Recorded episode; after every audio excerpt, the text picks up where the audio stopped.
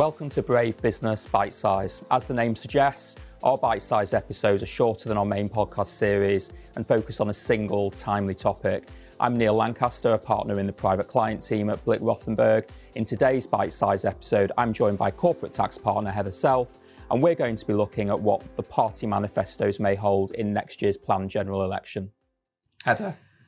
I think if we look back to the 2019 election, that was very much about Boris Johnson and getting Brexit done. So, although the parties did have some tax measures in there, I think it's going to have a much higher profile this time.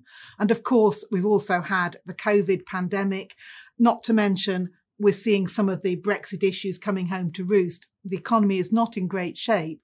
This is not a time when any party is going to be able to promise massive tax cuts. I agree. And of course, in the 2019 Conservative manifesto, we had some very big pledges from the Conservative government around not increasing taxes in key areas. And of course, under the guise of Brexit, we saw all of those pledges, or many of those pledges, abolished or broken. So one can't blame the majority of the general public for being sceptical over whether the manifestos can be kept to. Absolutely. Both main parties said that they wouldn't increase the three main taxes. Income tax, although Labour said they would increase it for those earning more than 80,000, national insurance and VAT. Those three taxes bring in about 65% of the total UK tax revenues. And in context, the UK raises somewhere north of 700 billion a year in taxes. So if the parties go into an election saying we're going to keep these big pieces absolutely the same, that leaves them limited room for manoeuvre. And you then get more pressure on business taxes, more stealth taxes, more things, new taxes labelled as something else. It becomes a mess. Yeah, that's a good point. So if we if we look at the economy as, as around now, what do you think should be the guiding principles that all parties should be following in coming up with their manifestos over the coming months? I'd really like to see them have a strategy for the tax system actually come out and be bold and tell us where do they think the balance should be between spending increases, tax increases, borrowing. We saw in the Kwasi Kwarteng mini budget last September what happens if you just gleefully say we're going to cut taxes and rely on growth to solve everything we saw a real market crisis at that point. So I actually think the parties are, are going to have to raise taxes sooner or later.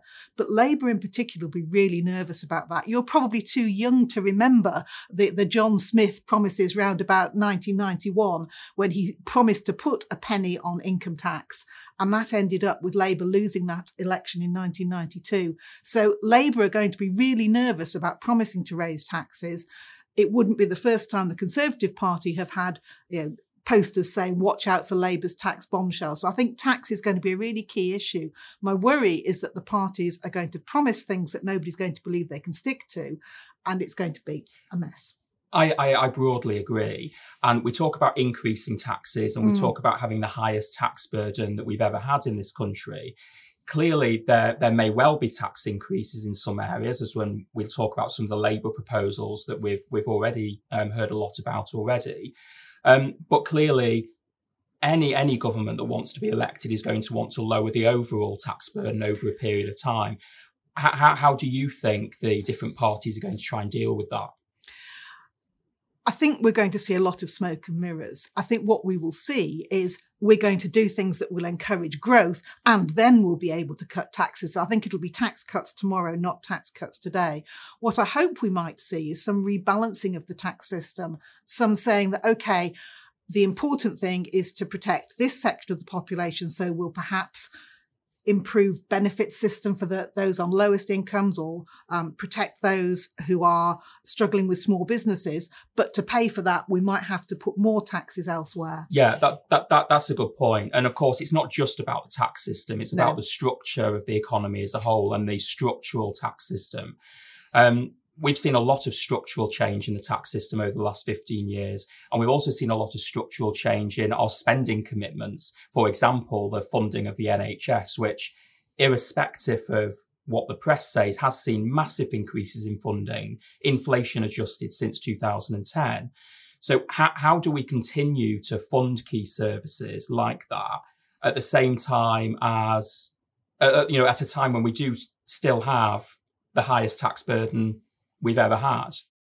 although the tax burden's high, it's not that high internationally. The UK is taking somewhere around about 35% of GDP in taxes, which is high. It's not that much higher than it used to be, and it's not that high internationally. And I just think it's unrealistic to think we can cut that significantly. On public spending, the series of strikes we've seen over the winter and the pressures on the NHS, there's no way I think any realistic government can go into an election promising to cut spending. It's not just the NHS. Schools, there was a big school building program 10, 15 years ago, but schools are struggling now. Um, defence, firefighters, transport, there's a lot of demands for money. So somehow they need to try to keep the growth coming, keep the borrowing under control, to give them room to reduce taxes soon, but not just yet. Yeah. Uh, I think there's there's some places in the tax system where at the moment you see some quite illogical things. So, for example, people get the personal allowance up to earnings of 100,000. Yeah. Now that is a relatively high income. I'm not saying those are the people most in need, but you then pay a 60% tax rate on the next 25,000 right. of income and then it drops back down again.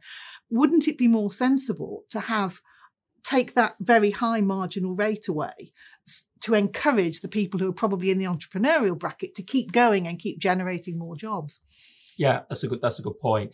And, and as you mentioned earlier on, any manifesto is going to have to find the right balance between raising taxes and encouraging growth within the economy, which is going to be mm-hmm. needed in the longer term to be able to fund better public services. We've not heard too much from the Conservative Party at the moment on what their manifesto no. is, which is unsurprising at this point in time. But we have heard a lot from the Labour opposition who are trying to capitalise on their on their lead in the polls. Many of their proposed policies aren't great for growth, but in theory, they say will raise many of the taxes. Maybe we could just talk about some of their proposals and what we think about Yes, I think one of the interesting ones is whether we will get a wealth tax or not. Yeah. Um, a wealth tax sounds great in theory that some of the people right at the top end of the the wealth spectrum have benefited hugely over recent years. And the idea, I think the, the big proposal that came out was for a 5% wealth tax, one off, 1% a year over five years. I think the snag with wealth taxes is that most other countries have abolished them. Very Correct. few, very yeah. few countries yeah. have kept them, and it will bring enormous difficulties in calculating it. I'd almost rather have a sort of windfall profits tax, either on individuals, and we've already seen proposals on oil companies mm. and so on, rather than entering into a new and very complicated wealth and, tax. And of course, one of the biggest problems of wealth tax, aside from the practical problems of implementation, is though many people are asset rich, cash poor, and to pay the tax, you have to have liquidity. Yeah. And of course, it stymies growth when you're constantly having to generate liquidity to pay. Yeah. An archaic tax like a wealth tax. Yeah. I think an interesting one is inheritance tax. Yeah. Um, polling has shown that inheritance tax is one of the most hated taxes. And yet, not many people pay it. At the moment, it's a relatively high rate with lots of exemptions. I wonder whether we'd be better moving to a lower but simpler rate. Potentially, although interestingly, we are already seeing, and uh, it's been progressively over the last few years, increases in the tax take on inheritance tax, predominantly because we've kept rates as the the, the exempt rate of 325,000 still for nearly 20 years. Yes. And as property prices have increased, markets have increased, you know, people's wealth in general have increased above the level of inflation. Yeah. One area that's not had much attention is green taxes, and I think that's going to get increasingly important. The one that frustrates me is fuel duty. So, fuel duty is charged at a set amount per litre of petrol. So, if prices generally go up, the fuel duty doesn't go up unless you increase it by the rate of inflation. And the proposal over 10 years ago was that that should happen automatically. But since 2011, it's been frozen. Now, that is firstly an enormous loss in revenue to the government. Yes. And secondly, it completely contradicts the aim of getting to net zero, reducing dependence on car use. There have been some politicians, of course, that have said, you know, even as soon as last week, that, you know, the electorate aren't really too concerned around net zero and are actually more bothered right now around inflation, cash in their pockets. To what extent do you think the political party is going to pivot to that notion? I'd be surprised if political parties are really going to be bold about their tax reforms in their manifestos. What I hope is that they refrain from handicapping themselves by putting too many constraints about what they might do. So they propose a relatively steady as she goes and then get more radical in the early years of a new parliament. That's an interesting one. And, and equally, one of my thoughts in general over the last 10 years has been that in general, we probably made a very big mistake in reducing the basic rates of tax from 28 to 20 and doing so so quickly, whilst at the same time increasing the higher rates of tax for very little additional yes. tax take. Um, clearly, it's not politically opportunistic to increase basic rate taxes. It's very easy to drop them. It's very difficult politically to increase them.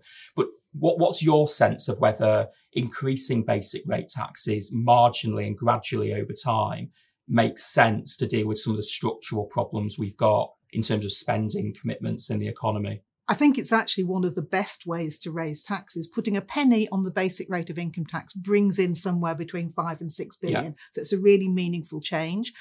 It's quite progressive. It's quite fair because somebody who's on a low income pays less than somebody on a higher income. But it hits everyone but it hits everyone. But equally, if you said to people, we're putting a penny on income tax in order to fund schools and the NHS, I think it's very different from where we were back in 1992. I think people would say, actually, that's fair enough.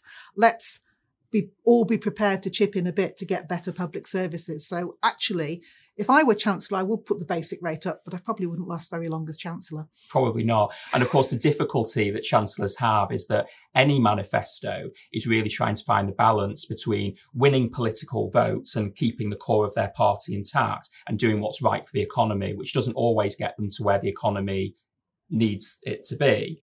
Where do you think the Conservative Party are going to pitch their manifesto as they begin to start to release some of it in the next few months?